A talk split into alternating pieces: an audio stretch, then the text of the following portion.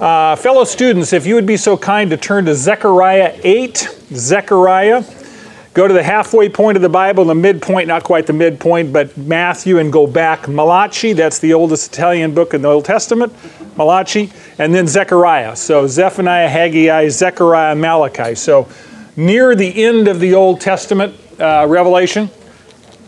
By the way, there's 29 people in the Bible with the name Zechariah. So this is a very, very common name. Zechariah means the Lord remembers. The Lord remembers. It's a very appropriate name because Zechariah's entire ministry was reassuring Israel that God had not forgotten them, God had remembered them. Zechariah is a prophet, but he was also a priest, like Ezekiel, like Jeremiah. He was one of two or three in the Old Testament that was both a prophet and a priest. He was a very influential, connected sort of an individual. You know, some people, some prophets were very much uh, out of the mainstream. Uh, they were uh, sheep breeders, Amos, or, or in David's case, not a prophet but a king, was a shepherd boy. This guy was a member of what was called the Great Synagogue. Now, That was a precursor to the Sanhedrin. The Great Synagogue was the ruling body of the Jewish nation back at this era. It was 120 men who literally were the judicial, the Supreme Court of the nation of Israel, and the Congress. They did both the legislation and the judiciary for the land, and that was called the Great Synagogue. By the time Jesus came on the scene in the Gospels, it's called the Sanhedrin, but the essence is the same. It was the final authority for the Jewish nation, and Zechariah was a member of that particular group. He was born in Babylon and immigrated to Jerusalem with his grandfather Iddo, I D D O. Uh, he returned to Jerusalem when the first round of exiles came back in about 537 BC with Zerubbabel, and we find that recorded in the book of Ezra. So, if you want the chronology of what was going on in the land of Israel during the time Zechariah was the prophet, you would find that in Ezra and Nehemiah. Esther records the Jewish history of what was going on with the nation for those folks that stayed back in Persia. About 2 million Jews stayed in Persia, did not immigrate back to Israel. About 50,000 immigrated in 537, and Zerubbabel was one of those. Now, if you look at how he's described, it says he's the son of his um, father uh, Berechiah, but Berechiah is not mentioned as returning to Israel. His grandfather Iddo is. So the assumption is, is that his father Berechiah died at a fairly early age. Let me give you a little chronology here. In 536 BC, King Cyrus is the emperor of the Persian Empire, and he issues a decree, as you recall, to allow the Jews to return back to the homeland to rebuild the temple. Now, this fulfilled the prophecy God made through Jeremiah that their captivity was going to last 70 years. Cyrus uh, was interested in having two things. He wanted to have a political ally on the west coast, just geopolitically, and number two, he wanted the Jewish nation to resume the temple sacrifices and offer prayers for the king and the king's sons. So he didn't know he was fulfilling prophecy, but he was fulfilling prophecy. He had some political reasons for doing that at that point. But nonetheless, 70 years after the captivity, after they were carried away, they came back to the homeland. Only 50,000 came back, right? This is found in the book of Ezra. They began to rebuild the temple, but as we found out a couple of months ago when we were in Ezra, they worked on it for a few years and then they had a lot of external opposition. There was a lot of enemies that did not want them in the land. And internally they got discouraged and they stopped rebuilding the house of God. And it remained unfinished for 16 years. Now, how many of you have been in this church at least 16 years? Remember when, when we built this sanctuary? I wasn't here then. But you saw the structural steel go up? That was in 1999, right? 16 years ago. Let's suppose we put the structural steel up and walked away for 16 years. And people drive by here for 16 years and all they see is structural steel. What would they assume? Ran out of money. Lousy planners did not, you know, finish what they had started. That's what was going on here. The temple remained unfinished for 16 years. God wants them to finish the temple for obvious reasons. We're going to get to that. Meanwhile, King Cyrus dies about 520. His successor, Cambyses, conquers Egypt, commits suicide, has no heir, and 521, Darius, who's the next in line, puts down a revolt, assumes the throne, and Zechariah, his ministry begins in 520 BC. You can mark that on the calendar, 520 BC, the second year of um, Cyrus, I mean, not Cyrus, but Darius's reign, and he begins his ministry two months after Haggai. Now, Haggai is the book prior to this, right? Zephaniah, Haggai, these two guys ministered in Israel, same spot, on location, within two months of each other. We're going to get to Haggai in about a month. His ministry took place in August and December. He had two prophetic revelations, 520, August and September. Zechariah began his ministry two months after Haggai. So these guys are contemporaries. And the purpose of their ministry was identical get on with rebuilding the temple. Get on with rebuilding the temple. They finally got the message, and in 516, they did in fact finish the temple. Haggai and Zechariah had the same agenda, same message from God with a little different emphasis.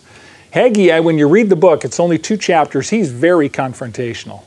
He says, Get off your backside, get this temple rebuilt. You want to know why your life isn't working well? I mean, they were having lots of problems. It's because you didn't put God first. You're building your own houses and you're neglecting the house of God. It would be like surrounding this structural steel at Valley Baptist Church in 1999. People are building their mansions, so you know they got the cash, but they're not building God's house. God says your priorities are all screwed up. So Haggai is very confrontational. Zechariah is probably a little more reassuring. Haggai tells them to physically rebuild the temple, and Zechariah is calling them to spiritual repentance. He's calling them, bring your hearts back to the Lord at that point in time. And Zechariah spends a lot of time reassuring Israel of God's plans for them in the future. Haggai told them, rebuild the temple. Zechariah said, why you rebuild the temple. He said, you rebuild the temple not just for today. Zechariah said, you rebuild the temple because in the future, Messiah is going to come to this temple and reign over planet Earth. So he tells them why they're supposed to do what they're doing. The book of Zechariah covers more messianic prophecy than any other book in the Old Testament, with the exception of Isaiah. If you've not read the 14 chapters, I would recommend you do it. And I know some of it's got some, it, it can, it's going to require some of your brain cells to be engaged. A little caffeine helps. Sometimes a lot of caffeine, okay. Diet Coke will work. I mean, whatever, you know. But I'm going to recommend you do that. At the time Zechariah began to minister, Israel is in really deep trouble.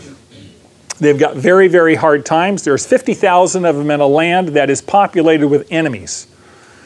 Poverty is rampant. These people are not wealthy people. They continually are attacked by people who want rid of them. There's internal divisions, there's mixed marriages, their social life is a mess. There's shortages of almost everything. There's no Walmart. How would life work without Starbucks, right? Well, they did it, right? And they're in a great deal of pain and short term suffering. Now, pain has a way of shortening and limiting our perspective. Would you agree? If you give me a 24 hour headache, it changes the way I look at the world. I know people that live with chronic pain, and it will, will alter the way you view life when we are in pain, all we can see is generally what's right in front of us, right? Have you noticed that? Have you noticed that when you become, when you begin to suffer or when you get in pain, you become self centered? Say yes, come on. Our empathy muscle disappears when we go through pain. I'm not saying that's wrong. I'm not judging that. I'm saying just be aware that when you're in pain, you begin to think about yourself. What we need in the middle of pain is the ability to see through it. We need the ability to see beyond it. And that's what Zechariah does. Zechariah spends well over half of this book telling Israel about the future, the distant future. Here's God's long term plan for you as the nation. How many of you ever watched a ball game on screen when you already knew the final score? You ever done that? Nobody ever does that? You know what's nice about that? It doesn't matter how bad your team is doing right now, you know the end, right? You know the outcome. That's what Zechariah does. He says, Look, here's the end result. Here's your long term future. I know right now it's very painful, but here's the long term. And that's a good message for us when we're in the middle of the weeds and the pain and the suffering and, and uh, people that are not as intelligent as we are. All of you are surrounded by people that are not as intelligent as you, right? You need to remember the long term perspective that God has in the end. Here's the key idea the key idea is found in both verse 9 and verse 13. God's provision in the past and his promises for the future should motivate us to keep us working in the present. God's provision in the past and his promises for the future should motivate us to keep working in the present. See, we obey today, but we don't obey just for today. We obey today based on God's promises for the future and his provisions in the past. So, much of Zechariah's future prophecies have not yet come true even now. They are future even for us. But what God does, he tell, Zechariah tells Israel, this is how God dealt with you in the past. This is how He's provided for you. And all of you and I in this room have a history with God, yes? yes. Has He been faithful? Yes. So you know He keeps His word. So when He makes promises in the future, and He's kept all His promises so far, when you look forward, you can say, no matter how bad it is, God's got a future for me, He's got promises, and He always keeps His word. Now, the first eight, Zechariah kind of splits into two sections pretty neatly. The first eight chapters are one section, and then chapter 9 to 14 are another section. The, the first eight chapters were written between 520 and 518. So, two years Zechariah wrote down the first two chapters, and the chapters 9 through 14 come up somewhat a little bit later. So we know Zechariah was a faithful prophet of God. What you may not know is that faithful prophets of God don't always sleep on Tempur-Pedic mattresses, right? Take a note, write this down Matthew 23 35. Just write it down. Matthew 23 35 tells us this same Zechariah was murdered between the temple and the altar. Obviously, someone in political power didn't like him, but Jesus called this Zechariah righteous. Pretty good assessment coming from the King of Glory. If Jesus calls you righteous, that's something you probably want to put in your gravestone. God's assessment is all that counts. Mark Twain once said, Always do what is right. This will gratify some and astonish the rest. He probably could have said, Always do what is right. This will gratify some and anger the rest. Right? Matthew 5:10 says, "Blessed are those who have been persecuted for the sake of righteousness, for theirs is the kingdom of heaven." Here's the principle. When you please God by doing right, you will surely displease the people who do wrong. That's just reality. Folks, you're going to have enemies if you follow Jesus. End of story. Now, that doesn't mean you be a nasty personality and then say, well, I got enemies because I'm following Jesus. No, you're just nasty. I mean, if you're behaving like Jesus would behave and people don't like it, you're suffering for righteousness' sake. No problem. Embrace that. But the notion that we can be friends with the world and people that do evil think well of us, you do not want people that do evil to think well of you. You want Jesus to think well of you, like Zechariah. So, this chapter, we're going to jump into chapter 8 right now, breaks down into three parts. The first eight verses reveal God's promises to bless Israel after their years of captivity. They're just back in the land. Chapter, verses 9 to 17 apply that promise to the people of Zechariah's day who were build, rebuilding the temple needed to get on with it. And then the last six, seven verses tell God's people who have been blessed to get off your backside and be a blessing to the nations. So let's jump in. Chapter 8, verse 1. Then the word of the Lord of hosts came saying, I want you just to take 15 seconds and I want you to glance through the first few verses and I want you to notice how much something is repeated. Just take a few seconds, read through the first few verses. Do you see anything that's repeated? By the way, when you're studying Scripture and something's repeated, underline it. When God repeats it, He repeats it for a reason. Amen? What are you seeing a lot of? Thus says the Lord of hosts. In this chapter, the Lord of hosts appears 11 times. When God repeats something 11 times, He is not stuttering. He wants you to underline it so you get the message. The Lord of hosts is a picture of God as the all powerful commander of the entire heavenly host. And he does this because when you read this chapter, these promises he makes are staggering. Staggering. They would not be possible to a change, to attain. And the Holy Spirit is using Zechariah to say, the Lord of hosts is the one making these promises, so they therefore certainly will happen because the commander of the heavenly hosts is making those promises. Numbers 23 19 says, God is not a man that he should lie, nor a son of man that he should repent. Has he said, and will he not do it? Or has he spoken, and will he not make it good? God always keeps his word. So the question then, if God always keeps his word, what does he say? Go to verse 2. Thus says the Lord of hosts I am exceedingly jealous for Zion. Yes, with great wrath, I am jealous for her. By the way, the words I am or I will show up nine times in this chapter. So the Lord of hosts is making nine separate promises I will, I am going to do X, Y, Z. He says, I want you to know I will certainly make these promises come to pass because God's blessings depend on Him, not us, right? You know why God's blessings depend on Him and not us? Because He is faithful and we are flaky. Amen? All right. It says, God says, I am jealous. Jealous here is a, a, a, same root word as the word zealous. And the word zealous means to be passionately committed, completely devoted to the welfare of another because you love them. God is so committed that he gets angry at anything or anyone that interferes with his love relationship with Israel. By the way, if someone is harming those you love, righteous wrath is the appropriate response. If someone's harming those you love, righteous anger is the appropriate response. The word for jealous here means literally means redness of face. When God says, I'm jealous, I'm zealous for Israel, he says, I get red in the face and anger over those people who want to hurt the people I love. As a parent, you should do that. When people hurt your children or grandchildren, righteous anger is very appropriate, right? Very appropriate. Because God loves Israel, he says, I'm going to come back and live in Jerusalem with him. I'm going to make my home there. Go to verse 3.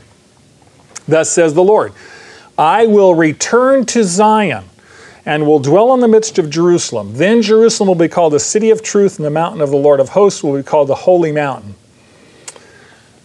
Have you noticed that children define love using a four letter word spelled T I M E. John, you got it. Nothing says I love you like time alone together. Now, dwell, he says, I'm going to dwell. Dwell means abide, reside, domicile, settle down, make your home, right? God says, I'm going to dwell with you. He says, I'm going to set up my home in your turf and we're going to live together. That's availability, that's time, that's access. God's going to have, in the future, God is going to have a physical address in Jerusalem. In Jerusalem.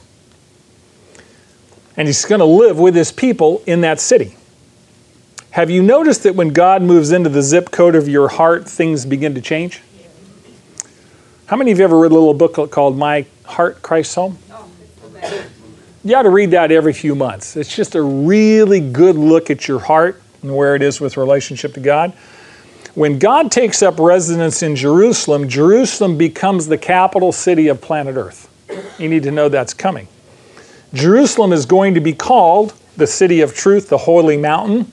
By the way, there's no capital city on earth that you can call that right now, but when it becomes God's capital city, it will in fact be truth because the King of Kings is the God of truth. Now, this is a very human look at what this city looks like. Go to verse 4 and 5. When God takes up residence with his people and lives with them in his city, there's some wonderful things that happen. Verse 4 says, You want a picture of what Jerusalem's going to be like, or any city when God reigns there? Thus says the Lord of hosts Old men and old women will again sit in the streets of Jerusalem, each man with his staff in his hand because of age. And what's verse 5 say? And the streets of the city will be filled with boys and girls playing in the streets. That's a profound word picture of what the world will be like when Jesus Christ is king on the throne in Jerusalem. Understand that at the time this was written, Jerusalem is a very unsafe place, right? They were very vulnerable. They were very, very much invaded. They had no wall. There was no wall. This is 520 BC. You know when Nehemiah finally shows up to build the wall? 444 BC, 75 years later. So they're extremely vulnerable. It is not a safe place. No one sits in the streets because there's no wall to protect them at that point in time. So God says you're going to have safe streets, happy streets, harmonious streets. Jerusalem's going to be a really safe place. And they must have laughed. Really? You can't even go out at night. Urban streets today are generally not known to be safe, happy places, right? General rule of thumb. It says here the elderly are resting and the children are playing, and both are safe in the streets. So, if it's safe for the very young and the very old, it's probably a pretty safe place, right? Unlike most of our urban areas at this point. When Jesus is ruling, things are safe. So, here's the principle whenever Jesus is king, wherever Jesus is king, people live together in harmony, security, and fun. And I put fun in there on purpose. Um, it says the elderly are sitting. It says they need a staff. I don't think these are young people. None of you here are quite that age yet, but we're getting there, right? It's also interesting that in this city of Jerusalem where Jesus reigns, no one's complaining about old people taking up space, right? And being a burden. It says it's a, it's a safe place, it's a place of peace, and it's relationships. It doesn't look like anybody's isolated or lonely when Jesus Christ is ruling in Jerusalem. You don't hear anything here about drug deals, extortion, theft, muggings, right? No, you don't have any crime. Jesus is called the Prince of, and where he rules, it will be a peaceable kingdom. It also implies that there will be lots of older people in the millennium because people live a very long time. If you want to cross reference, look at Isaiah 65, verse 20. Isaiah 65 is a chapter that describes the millennium, and it says that the youth will live to be 100. That's young. Barely got their driver's license, age 100. Right? It says if you die before then, it will be considered a tragedy because you won't have um, a lot of sin. It says the elderly are sitting, the children are playing. I know I'm going to step on some toes here, but that's okay. You can stone me later there doesn't appear to be any gated retirement communities in Jerusalem. right? The young live in the same neighborhood the old live in, right? There's a continuity between generations. Both learn from each other. And this is somewhat critical, and you can criticize me for it, but I'll say it anyway. Today, our culture tends to warehouse our children in daycare and preschool and warehouse our elderly at nursing home and residential facilities. By the way, there are times when both those are appropriate. I'm not crit- criticizing necessarily preschool, daycare. There are times that's appropriate. There are times when residential facilities for the elderly is appropriate. But if we're doing it to everybody all the time, you say, I don't think that's really optimal because it isolates us from each other. We don't need to be isolated. In God's kingdom, all you see is relationships together forever, right? You see more relationships, people getting along regardless of their age. You've heard the story of the elderly man who went to live with his son, his daughter in law, and their four year old son. The old man was very frail, and when he ate at the table, he spilled food on the floor and even broke plates, dishes when he was eating. His son and daughter in law finally got so frustrated they put him in a corner with his own little table and then they gave him a wooden bowl so he couldn't break it. One day they noticed their four year old son playing with scraps of wood on the floor, and his dad asked him what he was doing. He said, I'm making a bowl for you and mom to eat from when I grow up.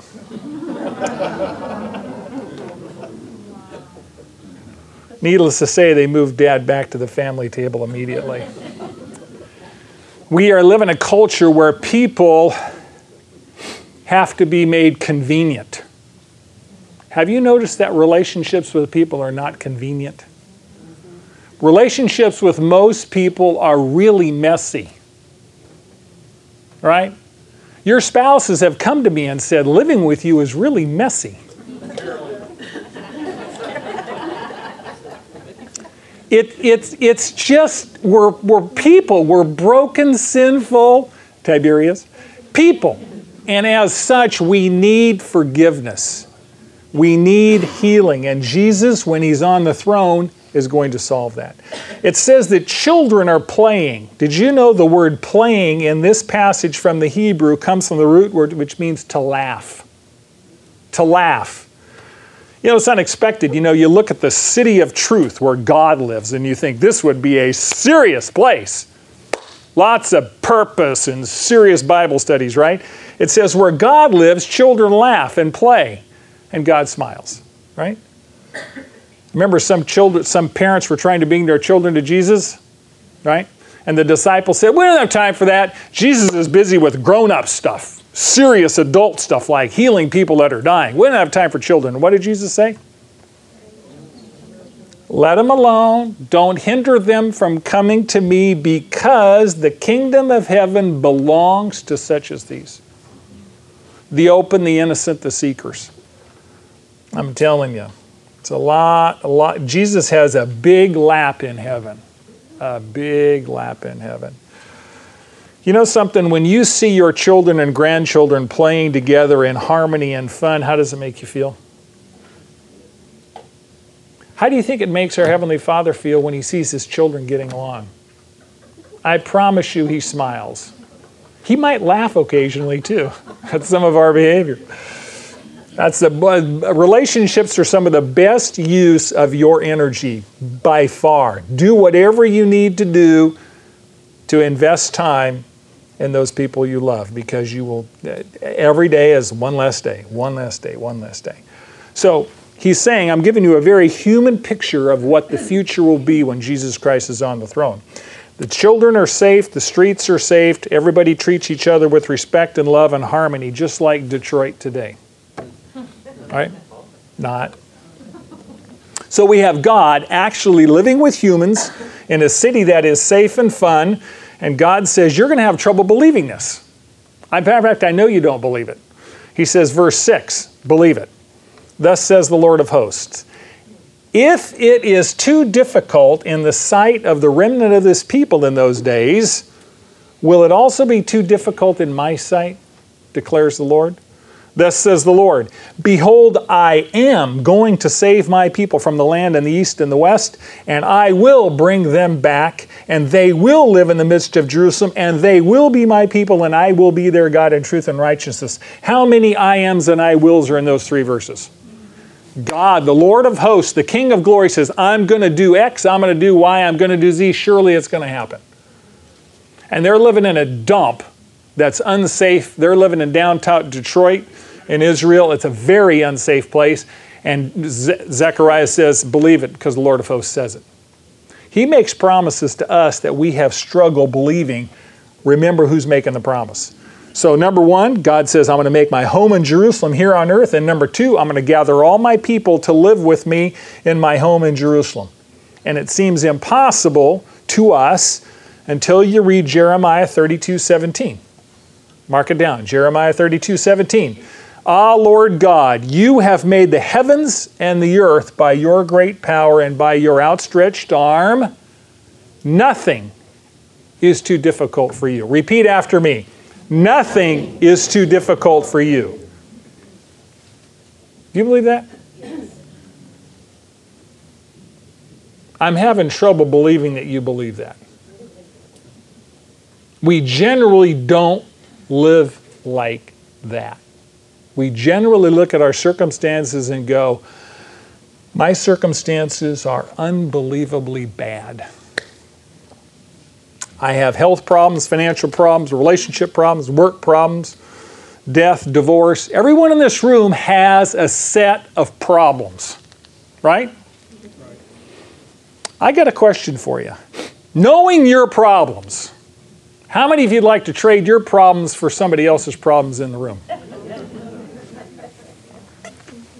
I promise you, there may be people in this room be willing to swap. Would you want to put them in the middle of the room and say, I'll take your problems, you can have my problems? No. Most of us would say, I think I'll trust Jesus with my problems. Because as we mentioned a couple of weeks ago, God allows problems to draw us closer to Him, and your problems are custom designed by Him. Now, sometimes it's our own stupidity that brings the problems on, but we have a loving Heavenly Father that's going to take our foolishness and use it for His glory and our good. And that's one of the reasons we love Him, is because our sin makes us make stupid choices, which brings on pain. And we have a Heavenly Father that does not say, You made your bed, sleep in it, I'm out of here. We have a Heavenly Father who says, I will be with you, and I will turn that bad situation into your good and my glory. That's the kind of a king we have. Is there any problem you have today that God cannot fix? Our real problem is that God can't fix it. Our real problem is that we want God to fix it our way in our time according to our blueprint. God, I want you to take care of it by doing blah, blah, blah now. Here's the principle verse 6 to 8. God's power to fix my problems is controlled by His perspective, not my opinion. God's power to fix my problems is controlled by His perspective, not my opinion. What's Proverbs 3 5 to 6? Most of you have that memorized. Trust in the Lord with all your heart and do not lean on your own understanding because you ain't that smart. Did you not? Doesn't your Bible say because you ain't that smart? Mine does. See, if you had God's power, we would all be dead because we don't have the wisdom to wield that power. Thank God He doesn't give us more power than we already have, right? He's going to fix our problems in His time, by His perspective, according to His glory. God sees our situation from an eternal perspective, and most of us can't see past lunch. You know, we tend to judge God's power by our ability. That's a big mistake. God still takes our five loaves and two fishes and feeds 5,000 people today. God still turns water into wine in His time, not mine. Pretty good rhyme there, huh? God still turns water into wine in His time. What was that Mondavi said? We will make no wine before its time. Yeah. It's a pretty good word picture, actually, because in order to make wine, it takes what? Time, patience. Jesus is working on us for eternity, not next week. He wants to make us like Jesus, like His Son.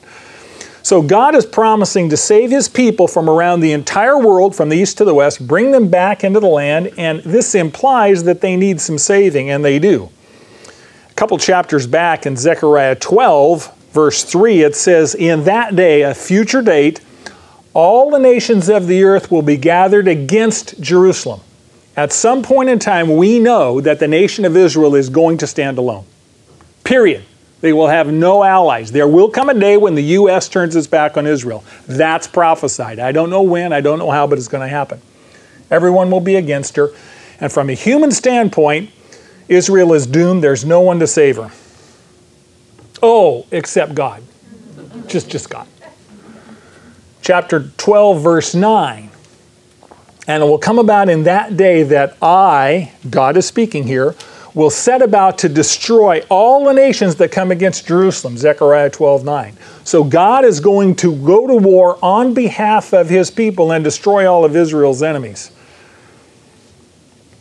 Chapter 13 says they not only will live in the land, they're going to belong to me in a committed relationship. Zechariah 13 9, they will call on my name and I will answer them. I will say, They are my people, and they will say, The Lord is my God. In the future, see, God and man will not be separated, they will not be estranged. During the millennium, those people who belong to God will live with Him here on earth in peace, harmony, and love. And by the way, it won't be the United Nations that produces peace on earth. This may come as a surprise to some of you, but the only form of government that will ever produce permanent peace on planet Earth is a monarchy. Planet Earth is going to have a king, only one. And the capital city of planet Earth is Jerusalem. Chapter 14, verse 9 of Zechariah says, And the Lord will be king over all the earth, physical earth. In that day, the Lord will be the only one, the only king, and his name the only one. When Jesus Christ rules on planet earth from his throne in Jerusalem, there will be peace on earth, and not until then. I'm sorry, I don't. The United Nations is a wonderful institution by design, but the truth of it is, human beings are fallen. They're sinful, they're selfish, and until they're reconciled with Jesus Christ and made peace with God, there can never be peace among people. Amen? We just wind up exercising our selfishness on each other. Okay, back to chapter 8, verse 11. But I will not treat the remnant of this people as in the former days, declares the Lord of hosts. Verse 12 For there will be peace for the seed the vine will yield its fruit, the land will yield its produce, the heavens will give their due, and I will cause the remnant of this people to inherit all these things. Now, what I want you to do is get your pen out in verse 11, underline the word remnant in verse 11. And in verse 12, I want you to underline the word remnant. Remnant shows up twice in two verses. What's a remnant? A what? Leftover. What else? What do you get a remnant from generally? Pardon? Cloth. You get a piece of cloth, right? And you're cutting out your pattern. And you, those of you that sew, which I really know a lot about, I mean, I'm on thin ice here. But my mom used to make her shirts, and she'd cut out the pattern, and you know, you try and use as much as you can. You know, another good word picture. Have you ever baked? You're baking a pie crust, and you roll out the pie crust, and then you cut your design and stuff. What's left over? That's a remnant, right? It's excess. It's leftovers. And when we're cutting out clothing, we have these little scraps of clothing, I know other than Marin, which keeps it. What do you usually do with a remnant? No, Mar- Marin's very good at Marin's very good at keeping stuff. She's she's very frugal. That's why I married. One of the many reasons I married her. Many, many, many reasons I married her. Yeah. I am sucking up big time. How many, how many, how many of you remember seeing Pretty Woman? How many ever seen Pretty Woman? They go into the Rodeo Drive store, and this young schmuck who's trying to sell stuff goes to Richard Gere, and he's, you know, he's trying to impress because Gere's got a lot of money, and he's trying to buy some clothes for his lady friend, and um, the guy's coming up and just about gets on bended knee, and the guy goes, Gere goes, suck up to her, not me. You know, I mean, right? She's the one who's going to be putting the clothes on at that point. So, anyway, a large diversion. But we generally throw remnants away. Do you know who doesn't throw anything away? God doesn't ever throw anything away. He specializes in. What's the peanut gallery saying?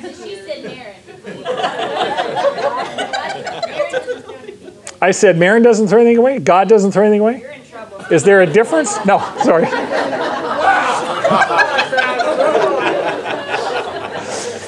All right. Fresh from the Holy Land. Yeah, yeah, yeah, right from the Holy Land. God doesn't throw anything away, no remnants. You know why that's good news?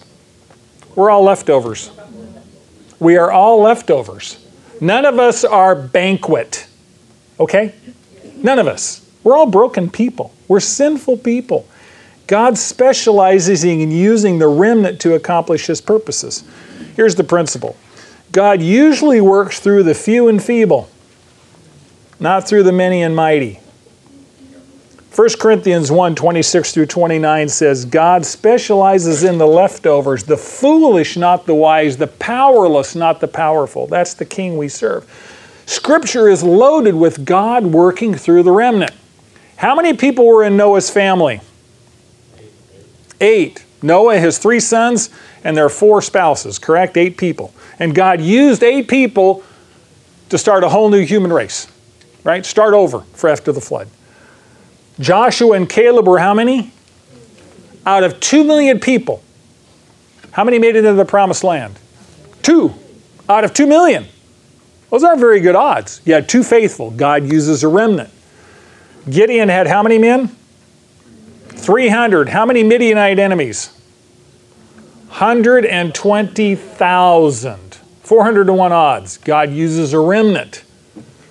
Elijah thought he was the only one left over, and God said, I still have 7,000 faithful, remnant, who have not bowed the knee at that point in time. People often say, I'm the only one, I'm all alone, I could never do this or that. Here's the equation God plus one is always a majority. God plus one is always a majority. You will never be on the losing team as long as you don't forget that God is the captain.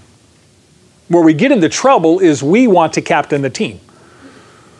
There's an old song the uh, Oak Ridge Boys did years ago called Nobody Wants to Play Rhythm Guitar Behind Jesus. Everybody wants to be the lead singer in the band. Yeah, well, you only got one lead singer in the band. He owns the band, right? He owns the gig you're playing. It's Jesus. Here's the fascinating the more you elevate Jesus, the more satisfied you become with not being front and center. Because you have most peace when He's front and center. That's when you have the joy. That's what He wants you to have, the joy. So the big question is in light of all of God's promises for the future, how are we to live with these problems in the present? Verse 9. Thus says the Lord of hosts, let your hands be strong. Underline that. Let your hands be strong you who are listening in these days to the these words from the mouth of the prophets, jump down to verse 13. And it will come about that just as you were a curse among the nations, O house of Israel and house of Israel, house of Judah and house of Israel, so underline this, so I will save you that you may become a blessing. Do not fear, let your hands be strong. He says that twice. God had disciplined Israel for their disobedience. Now he's going to bless them. And twice in this chapter, he says, Do not fear. And twice, God says, Let your hands be strong. They were surrounded by enemies. There were only 50,000 of them. They were afraid. They hadn't finished the temple. Their hands were weak. They hadn't worked on rebuilding the temple in over 10 years. He says, Let your hands be strong. You know how you get strong hands? Put them to work. Put them to work. God says, Go to work rebuilding my temple so that others will come to know me. God didn't free the Jews from Babylon so they could go play golf in Jerusalem. Wasn't the point. He saved them from captivity so that others would come to know Him, the God of Israel, Yitzhak, and Jacob, and be saved. God doesn't save and bless us just so we can hoard His blessings. How many of you in this room are blessed? Key question What are you doing with those blessings? Well, I'm just enjoying them. Wrong answer. Enjoying them is fine, but you don't stop with enjoying them. You know the best way to enjoy them? Give them away. Share them. You know what happens when you share them? You create room for God to pour more into your life. Many people live constipated lives. I mean, spiritually. They hang on to everything, right? I man, there's there's not going to be enough if I don't hold on to this, man. I know God, you're a big God, but your reservoir isn't big enough for me. Give it away. I'm not just talking about money. Give yourself away. Time, involvement. Pick up the phone, talk to people, love on people. You got people in your life that need you. They need Jesus, and God wants to use you to give it to them. So when you open yourself up and give yourself away, give your time away, He has enough to replenish your supply. Amen? As a matter of fact, many of us don't see God work a lot because we're not, we're sitting on our hands. He says, Put your hands to work. Put your hands to work. Let me bless you so that you can bless others. Stop hoarding, start sharing. God changes our lives so that through us, He can change other people's lives. Changed people change people. So, my challenge today is ask yourself, God, what is it you want me to be doing? Where is it you want me to be working? And many of you in this room are already busy. You are. Many of you in this room are so faithful. I see you serving, and man, I just want to stand up and cheer because you are diligent people.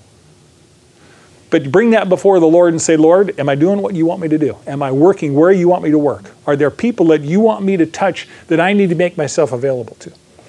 Okay, brief summary, and then, and then we'll come up and do prayer requests. Key idea God's provision in the past and his promise for the future should motivate us to keep working in the present. When you please God by doing right, you will displease the people who do wrong. Oppositions to be expected. Number three, wherever Jesus is king, people live together in harmony, security, and fun. Number four, God's power to fix my problems is controlled by His perspective, not by my opinion. Stop telling God what to do. That would be a good start. And lastly, God usually works through the few, the few and the feeble, not the many and the mighty. Okay, what I want you to do, I'd like you to do, I know many of you have taken notes. I appreciate that. It's time to write down the one thing that you will do as a result of this lesson. Just one thing that you will do. Don't write down five things you'll do. If you write down five, you know what'll happen. You do nothing. So write down one thing that you will do in the next 167 hours, because I'll see you in 168, right? Next 167 hours, what does God want me to do, one thing, with this lesson, right? Because James tells us that if you want a blessing, you should take what you know and do it. Okay? I love you guys.